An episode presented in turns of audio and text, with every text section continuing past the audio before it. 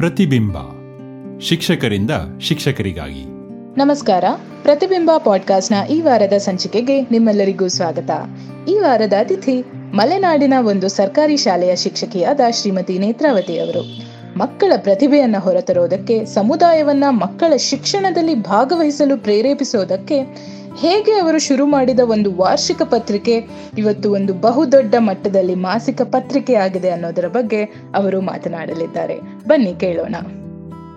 ನಮಸ್ಕಾರ ನೇತ್ರಾವತಿ ಅವರೇ. ಆ, ನಮ್ಮ ಈ ಪ್ರತಿಬಿಂಬ ಪಾಡ್ಕಾಸ್ಟ್ಗೆ ಸ್ವಾಗತ. ನಿಮ್ದೊಂದು ಸಣ್ಣ ಪರಿಚಯ ಮಾಡ್ಕೊಳ್ಳಿ. Okay madam. ನನ್ನ ಹೆಸರು ನೇತ್ರಾವತಿ. ನಾನು ಚಿಕ್ಕಮಗಳೂರು ಜಿಲ್ಲೆ ಶೃಂಗೇರಿ ತಾಲೂಕು ಸರಕಾರಿ ಹಿರಿಯ ಪ್ರಾಥಮಿಕ ಶಾಲೆ ಕಲ್ಕಟ್ಟೆಯಲ್ಲಿ ಸುಮಾರು ಹದಿಮೂರು ವರ್ಷಗಳಿಂದ ವೃತ್ತಿ ಮಾಡ್ತಾ ಇದ್ದೇನೆ. ಓ ತುಂಬಾ ಸಂತೋಷ. ಹದಿಮೂರು ವರ್ಷದಿಂದ ನೀವು ಕೆಲಸ ಮಾಡ್ತಾ ಇದ್ದೀರಾ. ನಾನು ಕೇಳ್ಪಟ್ಟೆ ನೀವು ನಿಮ್ಮ ಶಾಲೆಯಲ್ಲಿ ಒಂದು ಮಾಸಿಕ ಪತ್ರಿಕೆಯನ್ನ ಆರಂಭ ಮಾಡಿದಿರಾ ಅಂತ. ಈ ಐಡಿಯಾ ಯಾವಾಗ ಶುರು ಆಯ್ತು ಯಾರು ಶುರು ಮಾಡಿದ್ರು? ಇದರಲ್ಲಿ ಯಾರ್ಯಾರು ಭಾಗವಹಿಸ್ತಾ ಇದ್ದಾರೆ? ಮಕ್ಕಳು ಹೇಗೆ ಇದರಲ್ಲಿ ಭಾಗವಹಿಸ್ತಾರೆ? ಅದರಿಂದ ಏನೇನ್ ಪ್ರಯೋಜನ ಆಗ್ತಾ ಇದೆ? ಅದೆಲ್ಲದ್ರ ಬಗ್ಗೆನೂ ನೀವು ಒಂದ್ ಸ್ವಲ್ಪ ವಿವರವಾಗಿ ಹೇಳಿ. ಹಾ. ಮೇಡಮ್ ಇದು ನಾನು ಎರಡ್ ಸಾವಿರದ ಎಂಟರಲ್ಲಿ ನನ್ನ ವೃತ್ತಿ ಜೀವನಕ್ಕೆ ಕಾಲಿಟ್ಟಿದ್ದು. ಅಂದ್ರೆ ಮೊದಲನೇ ಅಪಾಯಿಂಟ್ ಅಲ್ಲೇ ಆಗಿದ್ದು ಕಲ್ಕಟ್ಟೆ ಸ್ಕೂಲಲ್ಲಿ.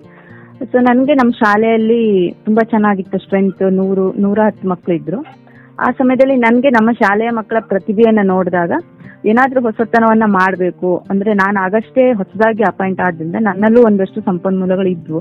ಅದನ್ನ ಉಪಯೋಗಿಸ್ಕೊಂಡು ನಮ್ಮ ಶಾಲೆನಲ್ಲೂ ಏನಾದ್ರೂ ಹೊಸದಾಗಿರುವಂತದನ್ನ ಮಾಡೋಣ ಅನ್ನೋದು ನನ್ನ ತಲೆಯಲ್ಲಿ ಇತ್ತು ಹಾಗಾಗಿ ಈ ಅವಕಾಶ ನನ್ಗೆ ಯಾವಾಗ ಸಿಕ್ತು ಅಂತಂದ್ರೆ ಒಂದು ತರಬೇತಿಯಲ್ಲಿ ಹೋದಾಗ, ಅಂದ್ರೆ ನಮ್ಮ ಶಾಲೆನಲ್ಲಿ ಈ ತರ ಮಾಸಿಕ ಪತ್ರಿಕೆ ಇರ್ಲಿಲ್ಲ. ಆದ್ರೆ ನಮ್ಮ ಶಾಲೆ ಸುತ್ತಮುತ್ತ ಒಂದು ಪ್ರೈವೇಟ್ ಸ್ಕೂಲ್ಗಳೆಲ್ಲ ಇದ್ವು. ಅವ್ರ, ಅವರಲ್ಲಿ ವರ್ಷಕ್ಕೊಂದ್ಸಲ ಮಾಸಿಕ ಪತ್ರಿಕೆ ಇದು ಶಾಲಾ ಪತ್ರಿಕೆ ಅನ್ನೋದನ್ನ ಸ್ಟಾರ್ಟ್ ಮಾಡಿದ್ರು ಆ ಶಾಲಾ ಪತ್ರಿಕೆ ಹೆಂಗಿರ್ತಿತ್ತು ಅಂದ್ರೆ ಪ್ರಿಂಟೆಡ್ ಇರ್ತಿತ್ತು, ಆಮೇಲೆ ಒಂದು ನೂರ್, ನೂರೈವತ್ತು ಪುಟಗಳದ್ದು ಇರ್ತಿತ್ತು. ಆ ಒಂದು ಪುಸ್ತಕಕ್ಕೆ ನೂರೈವತ್ತು, ಇನ್ನೂರು ರೂಪಾಯಿನ ಕೊಟ್ಟು ಸ್ಕೂಲ್ ಡೇ ಟೈಮಲ್ಲಿ ತಗೊಳ್ತಾ ಇದ್ದಿದ್ದನ್ನ ಗಮನಿಸಿದೆ ಅಂದ್ರೆ ನಮ್ಮ ಸರ್ಕಾರಿ ಶಾಲೆಯಲ್ಲಿ ಆ ತರದ ಯಾವುದೇ ವ್ಯವಸ್ಥೆ ಇರ್ಲಿಲ್ಲ. ಸೊ ನನಗೆ ಮೊದಲನೇ ಥಾಟ್ ಏನ್ ಬಂತು ಅಂತಂದ್ರೆ, ನಾವು ಯಾಕೆ ಈ ರೀತಿ ಒಂದು ಮಾಡಬಾರ್ದು ಅಂತ. ಮಾಡ್ಲಿಕ್ಕೆ ಮೊದಲನೇ ಹೆಜ್ಜೆ ಅನ್ಸಿದ್ದು ನನಗೆ ಆರ್ಥಿಕ ಸಮಸ್ಯೆ. ಅಂದ್ರೆ ಆ ರೀತಿಯಲ್ಲಿ ಮಾಡ್ಲಿಕ್ಕೆ ನಮ್ಮ ಶಾಲೆಯ ಒಂದು ಆರ್ಥಿಕ ಸ್ಥಿತಿಗೆ ಸರಿಯಾಗಿ ಅದು ಸ್ಪಂದಿಸ್ಲಿಲ್ಲ ನಮ್ಮ ಶಾಲೆಯ ಮುಖ್ಯ ಶಿಕ್ಷಕರು. ಅಂದ್ರೆ ಹಣಕಾಸಿನ ಪ್ರಾಬ್ಲಮ್ ಆಗುತ್ತೆ ಅಂತ. ಆ ಸಂದರ್ಭದಲ್ಲಿ ನನಗೆ ಏನನ್ನಿಸ್ತು ನಾವೇ ಯಾಕೆ ಕೈಯಲ್ಲೇ ಮಾಡಬಾರ್ದು? ನಮ್ಮ ಮಕ್ಕಳ ಯಾವುದೇ ಡಿ ಟಿ ಪಿ ವೆಚ್ಚ ಇಲ್ದೇನೆ ಮಕ್ಕಳ ಹಸ್ತಾಕ್ಷರವನ್ನ ಬಳಸ್ಕೊಂಡು, ಮಕ್ಕಳ ಟ್ಯಾಲೆಂಟ್ ಅನ್ನ ಬಳಸ್ಕೊಂಡು ನಾವು ಯಾಕೆ ಒಂದು ವಾರ್ಷಿಕ ಸಂಚಿಕೆಯನ್ನ ಪುಸ್ತಕ ರೂಪದಲ್ಲಿ ಬಿಡುಗಡೆ ಮಾಡಬಾರ್ದು ಅಂತ ಮಾಡಬಹುದಾಗಿತ್ತಲ್ವಾ ಅಂತ ನನಗೂ ಅನ್ನಿಸ್ತು. ಸೊ ನಾನೇನ್ ಮಾಡಿದೆ ಆವಾಗ ನಮ್ಮ ಶಾಲೆಯಲ್ಲಿರುವ ಎಲ್ಲಾ ಮಕ್ಕಳ ಒಂದು ಮಕ್ಕಳ ಸಭೆಯನ್ನ ಕರೆದಿಟ್ಟು ಮಕ್ಕಳಿಗೆ ಹೇಳಿದೆ. ನೋಡಿ, ಈ ರೀತಿ ಒಂದು ನಾವು ಪುಸ್ತಕ ತರ ಮಾಡೋಣ. ನಿಮ್ಮಲ್ಲಿ ಏನೇ ಪ್ರತಿಭೆ ಇದೆ? ನೀವು ಕವನ ಬರೀತೀರೋ ಅಥವಾ ಚಿತ್ರ ಬಿಡಿಸ್ತೀರೋ, ನಿಮ್ಗೆ ಏನ್ ಇಷ್ಟ ಆಗುತ್ತೆ ಅದನ್ನ ಬರೆದು ನನಗ್ ಕೊಡಿ ಅಂತ. ಸೊ ನಮ್ಮ ಮಕ್ಕಳೆಲ್ಲರೂ ಉತ್ಸಾಹದಿಂದ ಭಾಗವಹಿಸಿದ್ರು. ಅವರಿಗೆ ಇಷ್ಟ ಆಗಿರೋ ಚಿತ್ರ ಕತೆ ಕವನ ಎಲ್ಲವನ್ನ ಬರೆದು ಕೊಟ್ರು ಅದನ್ನ ನಾವೇನ್ ಮಾಡಿದ್ವಿ? ಪುಸ್ತಕ ರೂಪದಲ್ಲಿ ಇಡೀ ವರ್ಷದ ಎಲ್ಲ ಚಿತ್ರಣವನ್ನು ಬರೋ ಹಾಗೆ. ಅದು ಪೋಷಕರಿಗೂ ಗೊತ್ತಾಗ್ಬೇಕು. ನಮ್ಮ ಶಾಲೆಗೂ ಒಂದು ದಾಖಲೆ ಆಗ್ಬೇಕು. ನಮ್ಮ ಮಕ್ಕಳಿಗೂ ಹೊಸತನ ಅನ್ನಿಸ್ಬೇಕು. ಅಂತ ಆ ರೀತಿಯಲ್ಲಿ ಪ್ರಾರಂಭವಾದಂತ ಒಂದು ಸಂಚಿಕೆ. ತದನಂತರ ಎರಡು ವರ್ಷದಿಂದ ಅದನ್ನ ತುಂಬಾ ಮಕ್ಕಳಿಗೆ ತುಂಬಾ ಇಷ್ಟ ಆಗೋ ರೀತಿಯಲ್ಲೇ ಮಾಡ್ತಾ ಇದ್ವಿ. ನಾವು ಅದಕ್ಕೆ ಕನಸು ಅಂತ ಹೆಸರಿಟ್ಟಿದ್ವಿ. ಕನಸು ಇದು ನಮ್ ಏರಿಯಾ ಅಂತ ಅಡಿ ಬರವಣಿಗೆಯಲ್ಲಿ ಸ್ಟಾರ್ಟ್ ಮಾಡಿದ್ವಿ. ಮಕ್ಕಳಿಂದ ತುಂಬಾ ಒಳ್ಳೆಯ ರೆಸ್ಪಾನ್ಸ್ ಇತ್ತು. ಪೋಷಕರು ಸಹ ಸಮುದಾಯದ ಶಾಲೆಗೆ ವರ್ಷದ ಕೊನೆಯಲ್ಲಿ ಬಂದಾಗ ಅದನ್ನ ಅವ್ರು ಮುಂದಿಟ್ಟಾಗ ನಮ್ಮ ಮಕ್ಕಳಲ್ಲಿ ಇಂಥ ಪ್ರತಿಭೆ ಇದೆಯಾ ಅನ್ನೋದನ್ನ ನೋಡಿ ಖುಷಿ ಪಟ್ರು ಇದು ನನಗೆ ಇನ್ನಷ್ಟು ಸ್ಫೂರ್ತಿ ಸಿಕ್ತು. ಹಾಗೆ ಒಂದ್ಸಲ ನಮ್ಮ ತರಬೇತಿಗೆ ಹೋಗಿದ್ದೆ ನಾನು ನಮ್ಮ ಶಿಕ್ಷಕರ ತರಬೇತಿ. ಅಲ್ಲಿ ನಮ್ಗೆ ತರಬೇತಿಯ ಪ್ರತಿದಿನ ಒಂದೊಂದು ಚಟುವಟಿಕೆ ಕೊಡ್ತಾ ಇದ್ರು. ಒಂದ್ಸಲ ನನಗೆ ಗೋಡೆ ಪತ್ರಿಕೆಯನ್ನ ತಯಾರು ಮಾಡುವಂತ ಚಟುವಟಿಕೆ ಸಿಕ್ಕಿತ್ತು ನನ್ನ ತಂಡಕ್ಕೆ. ಹಾಗಾಗಿ ಜವಾಬ್ದಾರಿಯನ್ನ ನನಗ್ ಕೊಟ್ರು. ನಾನು ಅವಾಗ ಗೋಡೆ ಪತ್ರಿಕೆಯನ್ನ ಮಾಡಿದ್ದೆ ಒಂದು ತರಬೇತಿಗೋಸ್ಕರ ಮಾಡಿರುವಂತದ್ದು. ಆದ್ರೆ ಅದಕ್ಕೆ ಮಾರನೇ ದಿನ ತುಂಬಾ ಚೆನ್ನಾಗಿ ಎಲ್ಲರೂ ಸಹ ಒಳ್ಳೆ ಕಮೆಂಟ್ ಗಳನ್ನ ಕೊಟ್ರು.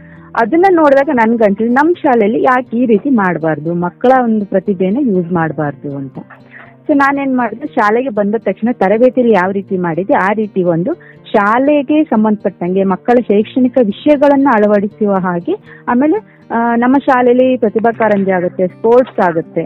ಮಕ್ಕಳ ಒಂದು ಪ್ರತಿಭೆಯನ್ನ ಪೋಷಕರ ಗಮನಕ್ಕೆ ತರ್ಲಿಕ್ಕೆ ಅದೊಂದು ವೇದಿಕೆಯಾಗಿ ಬಳಸ್ಕೊಂಡೆ ನಾನು. ಅಂದ್ರೆ ಇದು ಸರ್ಕಾರಿ ಶಾಲೆಯ ಬಗ್ಗೆ ಜನರಿಗೂ ಒಂದು ಒಳ್ಳೆ ಒಪಿನಿಯನ್ ಬರ್ಲಿಕ್ಕೆ ಅವರು ನಮ್ಮ ಶಾಲೆ ಕಡೆ ಕಡೆ ಮುಖ ಮಾಡ್ಲಿ ಅನ್ನೋ ಉದ್ದೇಶದಿಂದ ಒಂದು ಗೋಡೆ ಪತ್ರಿಕೆನ ಪ್ರಾರಂಭ ಮಾಡಿದೆ. ಆನಂತರ ಅದು ಸಹ ತುಂಬಾನೇ ಇಷ್ಟ ಆಯ್ತು ಎಲ್ರಿಗೂ ಸಹ. ಆ, ಕೊನೆಗೆ ನಾನು ಅದನ್ನ ಇನ್ನೂ ಡೆವಲಪ್ ಮಾಡ್ತಾ ಮಾಡ್ತಾ ಆ, ಇದು ಬರೀ ನಮ್ಮ ಶಾಲಾ ಗೋಡೆಗೆ ಮಾತ್ರ ಮೀಸಲಾಗಬಾರ್ದು. ಇದು ಪ್ರತಿ ತಿಂಗಳು ಮಕ್ಕಳ ಮನೆಯಲ್ಲೂ ಇರಬೇಕು ಪ್ರತಿ ಮಗುವಿನ ಕೈಯಲ್ಲೂ ಇರಬೇಕು ಅನ್ನೋ ಉದ್ದೇಶದಿಂದ ಆ, ಹೊಸದಾಗಿ ಅದಕ್ಕೊಂದು ಹೆಸರನ್ನ ಇಟ್ವಿ, ವಿಸ್ಮಯ ಜಗದಗಲ ಮುಗಿಲಗಲ ಅಂತ. ಆ ಜಗದಗಲ ಮುಗಿಲಗಲ ಅಡಿಬರಹವನ್ನ ಹೊಂದಿದಂತ ಆ ಒಂದು ಮಾಸಿಕ ಪತ್ರಿಕೆಯಲ್ಲಿ ನಾವು ಸಂಪಾದಕ ಒಂದು, ನಮ್ಮ ನಮ್ಮ ಶಿಕ್ಷಕರು ಮತ್ತು ಮಕ್ಕಳ ಒಂದು ಸಂಪಾದಕೀಯ ವಿಭಾಗ ಮಾಡಿದ್ವಿ.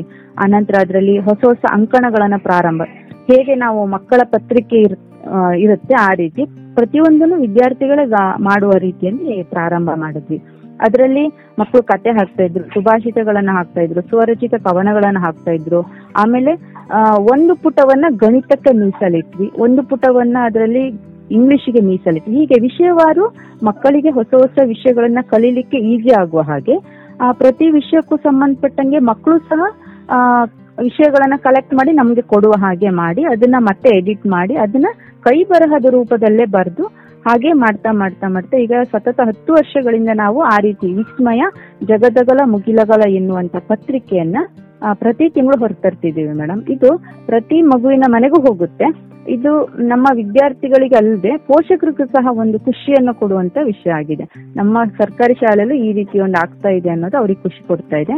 ಇದು ಇನ್ನೊಂದು ವಿಶೇಷ ಏನು ಅಂತಂದ್ರೆ ಇದರದ್ದು ಸಂಪೂರ್ಣ ಮಕ್ಕಳಿಗೆ ಪಠ್ಯಾಧಾರಿತ ವಿಷಯಗಳ ಜೊತೆಗೆ ಸಹಪಠ್ಯ ಚಟುವಟಿಕೆಯೂ ಅದರಲ್ಲಿ ಬರುತ್ತೆ. ಮಕ್ಕಳ ಪ್ರತಿಭೆಗೂ ವೇದಿಕೆ ಆಗಿದೆ ನಮ್ಮ ಶಾಲೆ ನಡೆದ ಎಲ್ಲಾ ಕಾರ್ಯಕ್ರಮಗಳ ಫೋಟೋ ವರದಿಯನ್ನು ಸಹ ನಾವು ಅದರಲ್ಲಿ ಕೊಡ್ತಾ ಇದ್ದೀವಿ ಮೇಡಮ್ ಇದರಿಂದ ಪೋಷಕರಿಗೂ ಸಹ ನಮ್ಮ ಶಾಲೆಯ ಒಂದು ಚಿತ್ರಣ, ಜೊತೆ ಜೊತೆಗೆ ಈಗ ಅದು ಡೆವಲಪ್ ಮಾಡ್ತಾ ಮಾಡ್ತಾ ಒಂದು ಪುಟವನ್ನ ನಮ್ಮ ಸರ್ಕಾರದ ಯೋಜನೆಗಳ ಬಗ್ಗೆನು ಅವರಿಗೆ ಮಾಹಿತಿಯನ್ನು ತಿಳಿಯುವ ಹಾಗೆ ಪ್ರಿಪೇರ್ ಮಾಡ್ತಾ ಇದ್ದೀವಿ ಮೇಡಮ್ ಈ ರೀತಿ ನಡ್ಕೊಂಡು ಬರ್ತಾ ಇದೆ ಮಕ್ಕಳ ಆಸ್ಪತ್ರಿಕೆ ನೇತ್ರಾವತಿ ಅವರೇ ನಿಮ್ದು ಈ ಒಂದು ಕೆಲಸ ನೀವೇನ್ ಮಾಡಿದೀರಾ ಕೇಳಿ ನಂಗೆ ತುಂಬಾ ಸಂತೋಷ ಆಗ್ತಾ ಇದೆ.